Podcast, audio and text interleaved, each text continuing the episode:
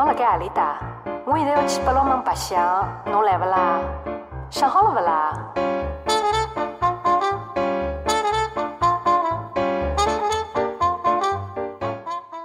宋林烫了一个非主流波波头，她可爱的小脸很合适这种调皮的发型。这种发型在10多年前流行过，那时候很多女孩子都去烫这种古怪的发型。她并不喜欢，是菲菲姐怂恿她去烫的。菲菲姐说，既然有客人喜欢，要赚钱就得迎合他们。她住在白沙泉东2巷70号3楼朝南的房间，刚刚醒过来，头发蓬乱，她又睡到傍晚。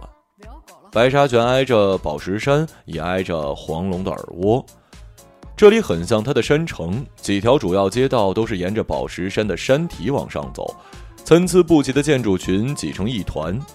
夜色拾级而上，在坡道最平稳的地方，附近的饭馆已经开始热闹起来。店门外坐着许多等待吃饭的男女，白沙泉的年轻女人此时大多坐在美容店和美发店里。白沙泉大大小小的美容店和美发店跟饭馆一样多，汇聚于街道的各处，就像失去秩序的蜂房。匆匆忙忙让美容师和美发师帮他们化妆做头发，这里的女人比男人可多得多了，而且还是好看的女人，她们是夜中大水，也是黑暗之光。宋玲的房间里亮着一盏彩色玻璃灯罩的装饰灯，就像教堂里那种静谧的蓝色、红色和黄色为主的颜色。最后的黄昏，窗外掩藏在树影里的路灯发出频率不稳定的白绿色幽光，照进他的房间，交织着屋内斑驳的灯光，让他古怪的脑袋深深地沉向自己。小气鬼，他自言自语，突然想起昨天没有帮他充话费的客人，但马上又把他给忘了。他也忘记了窗外正在醒过来的夜色，以及与山城一样热闹的白沙泉街道。他光着脚丫子坐在床边，衣服也没有穿好，仿佛有什么东西在故意把他与周围热闹的一切事情拦住。在别人眼里，他看起来总是那么的不痛不痒。他也不知道为什么，就连跟自己第一个男人相处时也是这样。上过床就慢慢分手了，甚至2个人都没有说分手。他不是不喜欢他，他来找他，他会开心，可是他不来，他也不会想起他，一点都不想，也不想别的男人。他们都说他吃亏，还傻得很，不知道自己在吃亏。菲菲姐说他不长记性，老是犯同样的错误，又从来不会吸取教训。他不认为自己是笨蛋，可像他这样对什么事情都不痛不痒，还喜欢挖苦自己和别人，跟笨蛋又有什么不一样呢？不能再这样下去喽，他对自己说。对面的床铺是空的，没人喊他起床，他是自己醒来的。真奇怪，人怎么可以自己从梦里醒过来呢？跟宋玲睡在同一个房间的秦红艳还没有回来，如果秦红艳在的话，会温柔地叫醒他，尽管他觉得这种温柔更像是模仿，可他还是很开心。他会开心地揶揄秦红艳急着要去陪他的男朋友们，秦红艳就会过来掐他的脸。他并不讨厌秦红艳，不像其他姐妹那样记恨她，却又和她走得很近。她们和秦红艳一起，是因为她很懂得打扮和吸引男人的门道，比菲菲姐还要眼尖。她们都是菲菲姐带出来的，可秦红艳却不知不觉走到了所有人前面。她已经23岁，不再是当初从不入流的酒店迎宾员，她现在的身份是车展模特。干他们这一行，这可是里面的佼佼者。秦红艳正在超过他，举手投足都在超过。干他们这一行的不能轻易掉队，一旦落后就容易被打回原形，掉入低人一等的地方。他们都深知这种危险，所以大家都紧跟着未来，无论付出什么代价，用什么手段都好，都要努力地挣到未来。钱能够买到未来，这是经验，不用别人告诉他们。他们已经在很年轻的时候就已经开窍了，他们在最年轻的年纪就把女人最糟糕的事情都经历过，所以他们不可避免的过早成熟，才20多岁却用30多岁的口气说话，一点都不害臊。宋玲是他们中最不积极的，菲菲姐常要骂她，他才懒懒的去打扮自己，姐妹们对他更好一点儿。既是因为他年龄小，才19，也因为他们心中多余的善意总要找一个不会令他们充满警惕的人来释放。但他自己看得出来，他不像秦红艳那样对每个姐妹都产生威胁，让每个姐妹都深恐落后于未来。宋玲打开手机还早，没到6点，他想再等等，看看秦红艳会不会回来喊他一起去吃晚饭。两个人经常是一起踏拉着拖鞋，妆也不化，就疯疯癫癫赶去楼下吃螺蛳粉。老板是一个长着糖脚鱼头的中年男人，常常用下流粗俗的语气跟他们打招呼。秦红艳并不介意，还会主动跟老板逗趣儿。也因此，老板认为他们是没有别的年轻女孩子惯有的架子，就喜欢照顾他们。宋玲喜欢秦红艳带着她，催促她，温柔机敏地帮她解围，也只有在此时，她才能跟周围正在发生的事情产生联系。她觉得秦红艳是一根纽带，没有秦红艳，宋玲就会迟钝的连一只可怜的蜗牛都不如。她打开微信，把昨天加她的客人验证都通过，有2个客人马上就回复消息向她示好，可她一点都不想回复，她又把他们通通拉黑了。姐妹平时都当作玩笑提起过，跟客人在微信上面聊天，要记得哄他们发红包，不用对那些自作多情的男人客气，但千万别轻易答应他们出去陪吃饭，要先吊足他们的胃口，等到他们甘愿为你掏钱，就可以陪他们吃饭逛街，接受他们的礼物，但绝对不能跟他们睡。有不少姐妹收到过客人送过的礼物，有几百块的项链，也有2、3千的手机。真讨厌。宋玲关掉微信，点进斗地主打发时间。她的左手不时摸着右腿大侧内部，那上面长出几个小疙瘩，好痒啊，还潮湿的。自从大腿内侧生出这些东西，下半身就一直感觉是潮湿的。开门，是我。门外有人敲门，那个看起来令人猝不及防的女人扎着一条闷青色的麻花辫，闯进房间之后，很快就把房间与里面的人打量一番，发现这房间并没有特别之处，她就马上安下心来，变得随便又不以为然。她穿着凸显身材的白衬衣，搭配卡其色的短裙和黑丝袜，指甲涂着迪奥306的熟女灰色，在昏暗的光线里更像是杂志画报中炫目自信的都市丽人。可她一说话就暴露了她很重的口音，公司里的男的都叫她红辣椒。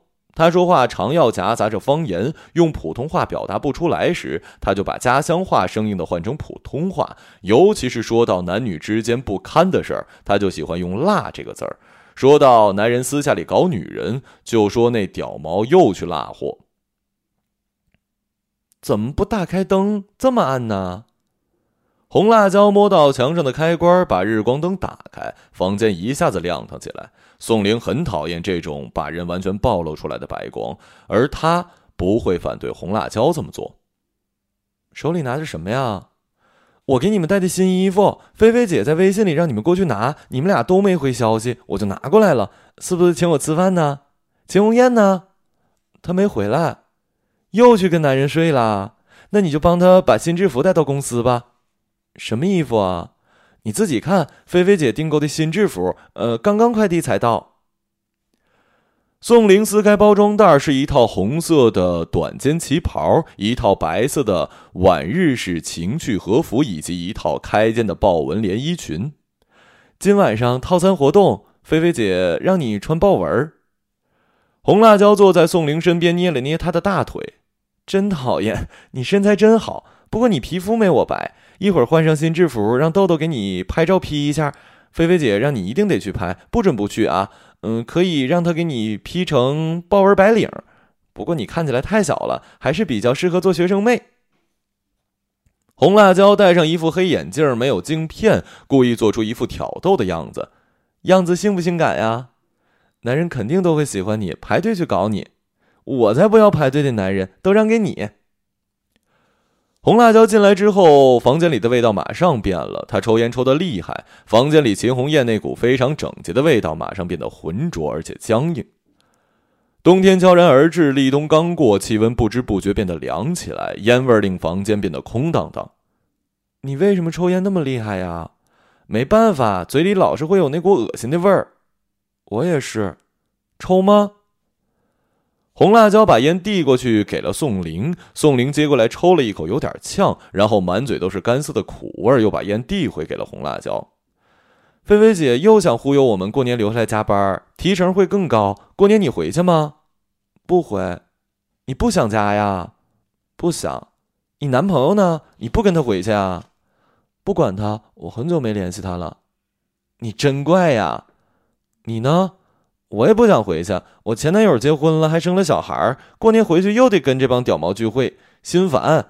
那屌毛奉子成婚了，老婆怀孕又来找我，还说跟我搞最爽。操他妈的，傻逼呀！两个人躺在床上沉默。快穿衣服去吃饭。我吃过了。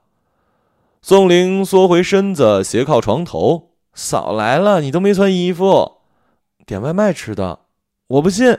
剩的饭盒都没有，你要请我吃饭呢，我就好心拿衣服给你，可不能让我白跑一趟啊！行，那你等我一下，我去洗漱啊！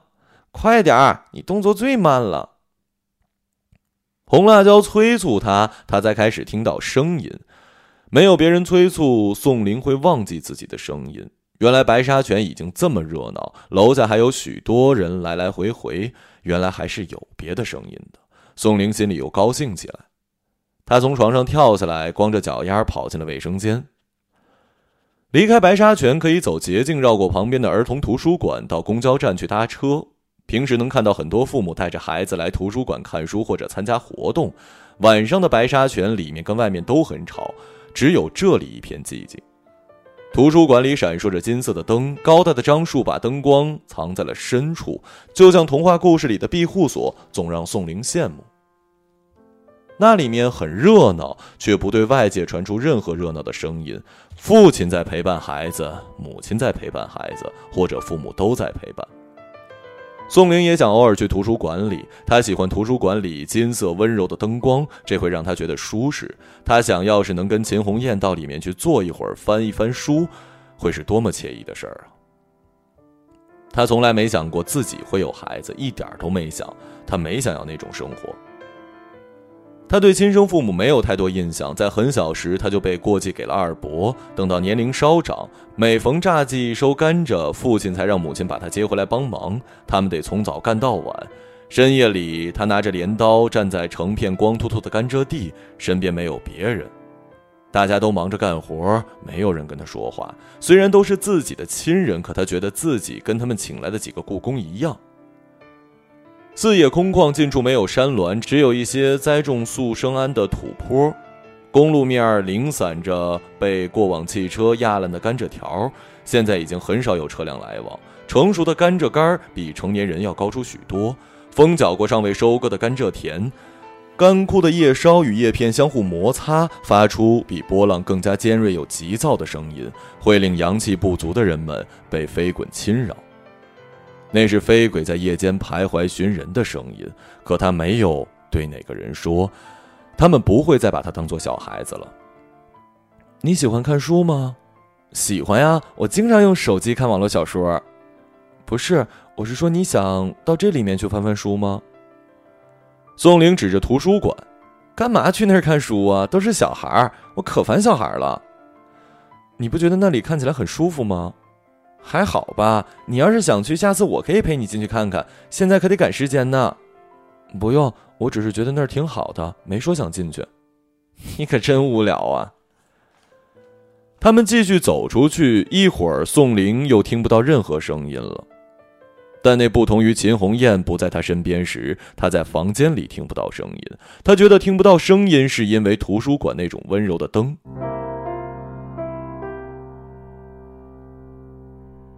那种寂寂旋转的灯光能把他听懂的声音卷入图书馆，他喜欢这种灯光，他好像能听懂这片没有发出任何声音的夜色，他的心里会难得的扑通跳一下。上晚班的女孩子在6:55之前到公司报到，然后在化妆间里开个10分钟的小例会，由值班经理通告当天晚上活动的具体内容，以及活动要统一穿着的制服。7点10分确认第一批单子，化妆间的门是不能开的，可进出的人太多，他们也就懒得关了。出去之后还得再拐一道门才能进入化妆间，可那些下钟空闲的女孩子就会坐在里面，穿着裸露的工作服，毫不在意地岔开双腿躺在椅子上抽烟、修指甲，或者双脚蹲在凳子上，腹部露出过早臃肿的褶皱，双手抱着膝盖玩手机。上完钟又被客人预约的技师急匆匆回到化妆间，用施耐德林消毒水漱口、化妆、整理头发，穿着内衣进进出出，跟外面安排的房间部长确认单子。这些本该是女性生活中隐私的姿态，此时却不加掩饰地暴露出来。负责打扫的是一些没有姿色的中年妇女，她们抱着这群男女欢好之后剩下来的肮脏布团，满面愁容地经过这些年轻女人。客人身边陪着已经准备妥当随时上阵的技师，他们精神抖擞地挽着客人的手臂，跟他们说着一些调情的话，旁若无人。而客人好奇地看着化妆间里这些褪去商品属性的女人，这些女人也在用亲密的眼神还击，双方都在打量，却永远不可能理解对方。宋岭来到房间，是个年轻男人，个子不高，身材看上去挺结实。宋岭慢悠悠脱下衣服，没有青涩也没有尴尬，他的动作落落大方，反倒让那个年轻客人误会。他看着眼前这个不够干脆的年轻女人，还以为她有一点害羞，等她脱下轻条可爱的豹纹连衣裙，露出粉色蕾丝胸罩与丰满的胸围，年轻男人的欲念就被这种缓慢的气氛给撩拨起来。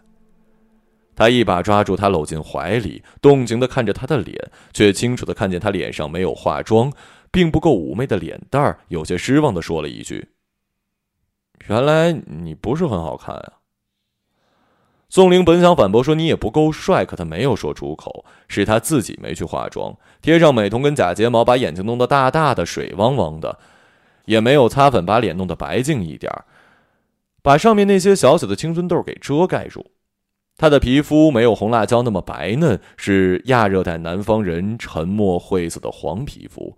他挣脱出男人的臂膊，熟练地把他压倒在床上，开始认真地做服务。他的脸靠近男人的脸，用手抚摸男人的身体，男人问他一句就答一句，不会多说一句，这让他自己以为碰上了一个刚出来做的。那个年轻男人挑逗他，想要勾起他的情欲，以为自己有本事搞上这个懵懂的技师。这里做的是半套生意，明令禁止提供性服务，可在里面另有内容。谁有本事就私下把技师上了，不管是用小费、礼物，还是靠脸蛋或者别的什么方式。那男人想要上他，可是宋玲慢悠悠地拒绝了。你又不喜欢我，为什么要来怼我呀？我当然喜欢你啊，你很可爱的。那好，我很想要一部玫瑰金的6 Plus， 你可以送给我吗？男人一愣，马上改口，发了工资就给你买。那我等你送我6 Plus 就跟你做啊。男人还不甘心，想去亲她，她没有扭过头，不过只是跟男人轻轻碰了一下嘴唇就闪开了。宋玲的举动还是带着一点稚嫩，正是这点稚嫩让男人们看不出她的好恶。以前她会非常排斥男人去亲她的嘴，后来客人对她的投诉越来越多，菲菲姐就生气地教她怎么敷衍客人。菲菲姐教她要会利用自己的舌头，不愿意亲嘴就利用舌头，女人伸出舌头会像蛇一样令男人心里涌出无限邪念，轻轻地碰一下他们，大部分男人都会吃这一套的。秦红艳也告诉她没关系，然后她会做出媚态，趁宋玲疑惑的时候悄无声息地在她嘴唇上轻轻碰一下，他们两个就会开心地笑。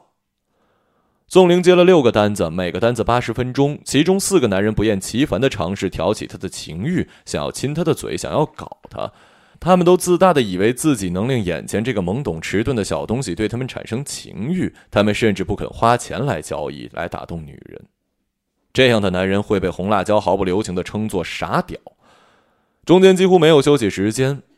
声音真是漫长，没有人过来掐他的脸，那些忙碌的声音会一直纠缠着他，他没有办法退回自己身体里没有声音的那种安全。没有秦红艳在身边，他不能放松。宋林开始厌倦起来，以前他从来没有这么厌倦过。不是周末，预约的客人只到凌晨1点，场内已经稀稀落落，他们可以提前下班了。红辣椒和几个小姐妹拉着宋玲要到酒吧去玩，菲菲姐那边开了卡座招待我们，有4个男生，我们4对4刚好。红辣椒告诉宋玲，她没有说4个屌毛，而是4个男生，她充满了期待。酒吧是认识人的好地方，在那里能结识到所谓的人脉，至于能不能钓到对自己有帮助的人，那就看个人本事了。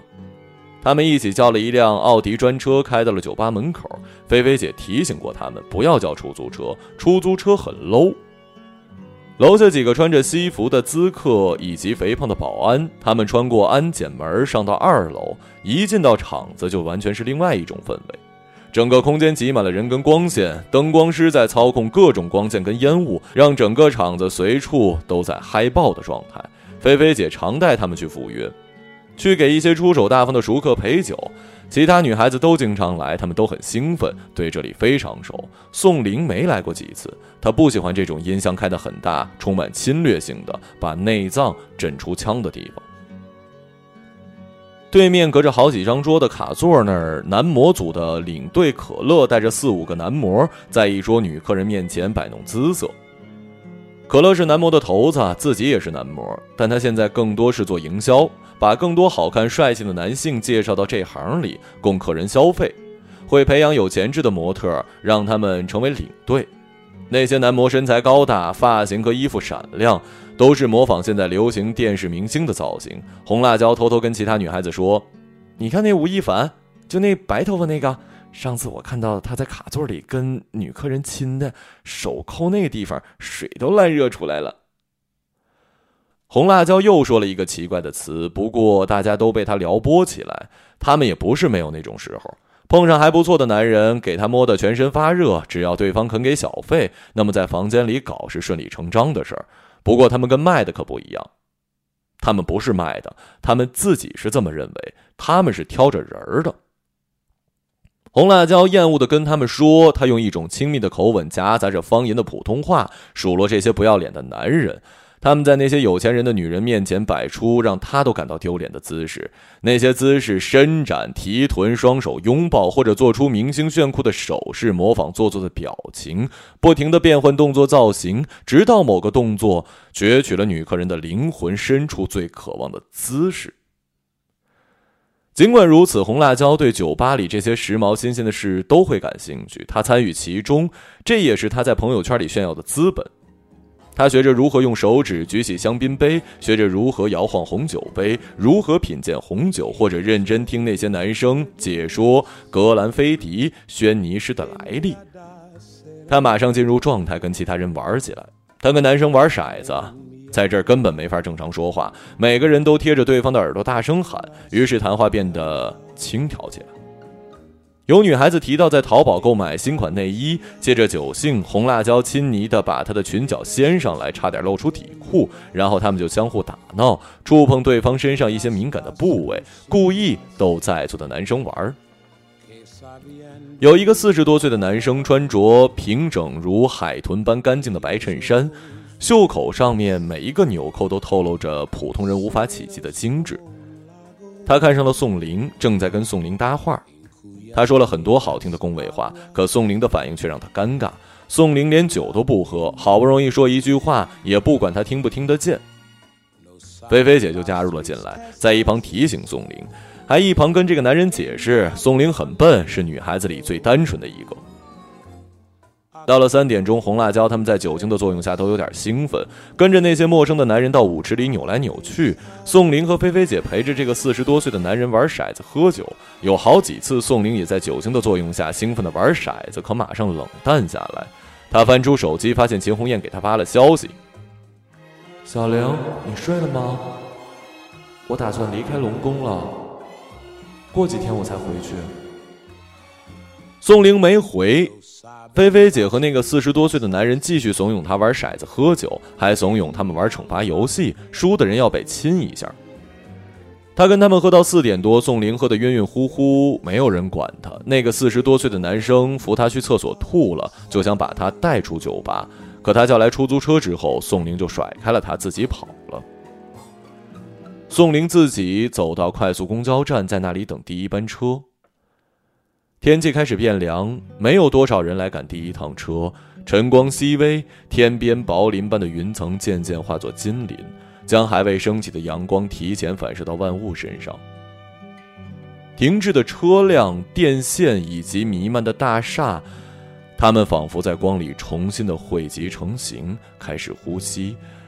所有在夜里失去心脏的静物又开始动弹起来，它们又被还回了心脏。可宋玲却仿佛没有被还回。他有很多话想跟秦红艳说，他想跟秦红艳说话，却发现自己并不知道要说什么。如果秦红艳在身边，他会做很多必须要做的事儿，让宋玲忘记要跟他说话这件事儿。他会问宋玲要吃点什么早点，渴不渴，要不要买个矿泉水，公交卡带了没有，哦，又忘记带了，身上有没有零钱呢？没有啊，那就去旁边的煎饼果子摊里换点吧。宋玲心里空落落的。秦红艳喜欢网购零食，他们两个在床头柜里摆满了各种打开包装又没吃完的，经常凌晨3、4点下班回到房间，饥肠辘辘又不想出去找宵夜摊，就一起吃零食。秦红艳会坐在他的床边，两个人一起看胡歌的电视剧。宋玲往往会看着看着就睡着，根本不关心看到哪儿，对剧中人物的命运也不在意。秦红艳非得看穿结局不可，而且看完电视剧，他还要刷牙、洗脸，喝半杯温开水，检查门窗，把窗帘拉上，把妨碍睡觉的所有事情处理完毕，才会躺到自己床上去睡。他怕宋玲会躺在自己的床上睡着，所以每一次都是他钻到宋玲的被窝里去看电视剧的。如果宋玲先钻到他的被窝，那他就会在宋玲打瞌睡时哄他回到自己床上。每天都是宋玲睡得最早，起得最晚，而秦红艳总是会被亮光刺痛眼皮醒过来，再也睡不下去。然后他就开始今天计划该做的事儿，中午跟人约了去吃饭，在这之前把衣服洗好，然后拿到附近的干洗店让人熨平。下午要陪菲菲姐去试衣服，顺便去买化妆用品，然后回到宿舍休息一会儿。到5点半左右，他会叫醒宋玲，跟他一起去吃饭，到美发店弄一下头发，然后上班。除了大姨妈每天都会这么忙碌，甚至有段时间秦红艳还利用大姨妈的时间去驾校练车。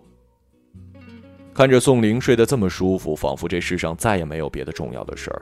他一直这样，从来就不知道他为什么要来这种地方赚这些快钱，他实在没有任何赚钱的动机。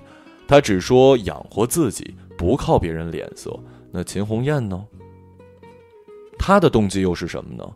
听菲菲姐说，秦红艳这几年赚了一些钱，这些钱有不少她寄给了母亲，自己也存下一部分打算购置房产，甚至她还打听说某个客人建议她去读个夜校，领一张本科学位证。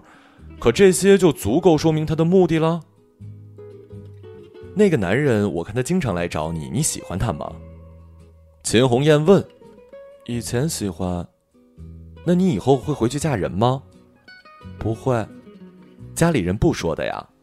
我不想跟他们联系，我要自己过。为什么呀？自己过不会很难受吗？不会啊，我挺喜欢，跟你一起住也喜欢。可我以后会走的。去哪儿啊？不知道，也许去更大的城市。这不好吗？也不是不好，想要自己过，你得有自己的打算。那就是你已经打算好了？也许吧。有什么打算呀？不告诉你。我知道。知道什么呀？我也不告诉你。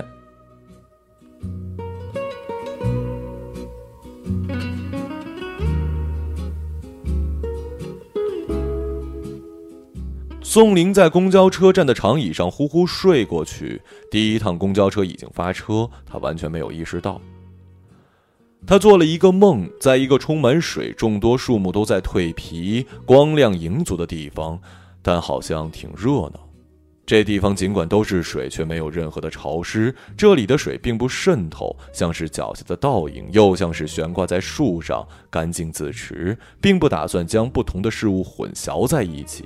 宋玲见到认识的人，但她没有打招呼。他们聚集在热闹的房子，她注意到房子外面水边简陋的栈道站着一个贪玩又寂静的小女孩。那小女孩弯斜着眼角在盯着她看，她的脸蛋很稚嫩，可从容的嘴唇又仿佛熟悉故人。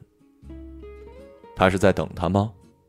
水面忽然窜出许多青蛙，房子里的人都被跳窜的青蛙打乱了计划，开始追逐青蛙。这片水域点出许多水纹，充满热闹却没有声音。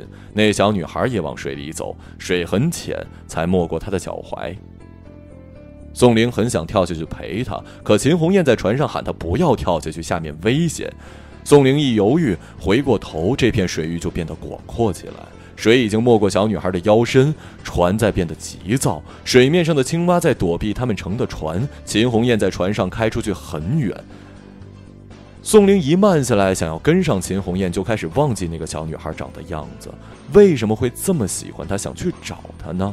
她完全忘记了那个小女孩，可她却记得那种青蛙四处窜的奇怪场景。那是得不到的安慰又不期待的忧曲，热闹却又置身事外，令人心生愉悦却又无比心痛。他在等待久违见面的故人，又似乎怀揣着初次见面若即若离的好感。